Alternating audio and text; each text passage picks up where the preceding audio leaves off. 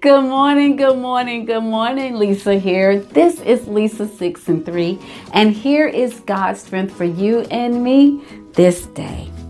Our scripture reading is coming from Matthew 6 and 16.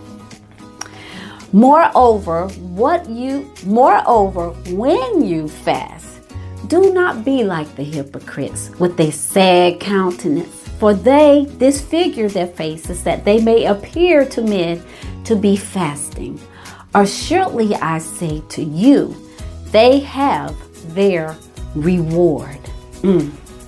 Jesus says, Don't be like the Pharisees, telling everybody that you're fasting. You walking around now. When I was a little girl, we would fast. My grandmother and I would fast Tuesdays and Thursdays. And we would turn over our plates and she would take the plate and turn it upside down. She would get the bowl and turn it upside down. And the saucer, turn it upside down. The forks, the spoon, the knives, the whole table setting. Turned everything upside down. And we would have peppermints and Vaseline. And as a child, I didn't really understand what that meant, but now, of course, I do.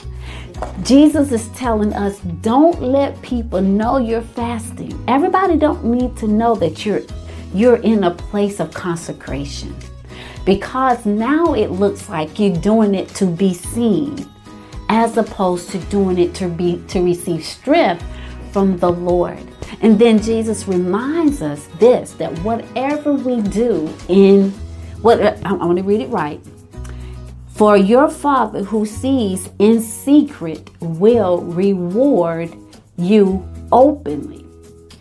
So, as you go through your fasting and you go through your praying, God is saying that we don't need to look like what we're going through.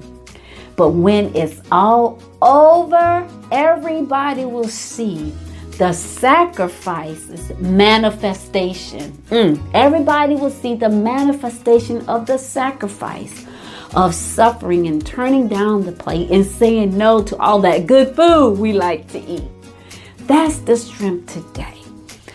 In the secret place, things are developed. And then out of that secret place, God's manifestation will be seen openly. Go through the sacrifice, go through the fasting.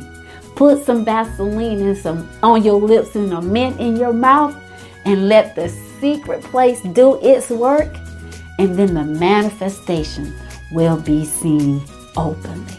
Mm, that's a good word. Wow. Be sure you got some mints and some and some Vaseline and allow the blessings of the Lord to be seen in your life. This has been Lisa with Lisa 6 and 3. You go, make it a wonderful day, and I will see you tomorrow morning. Be blessed.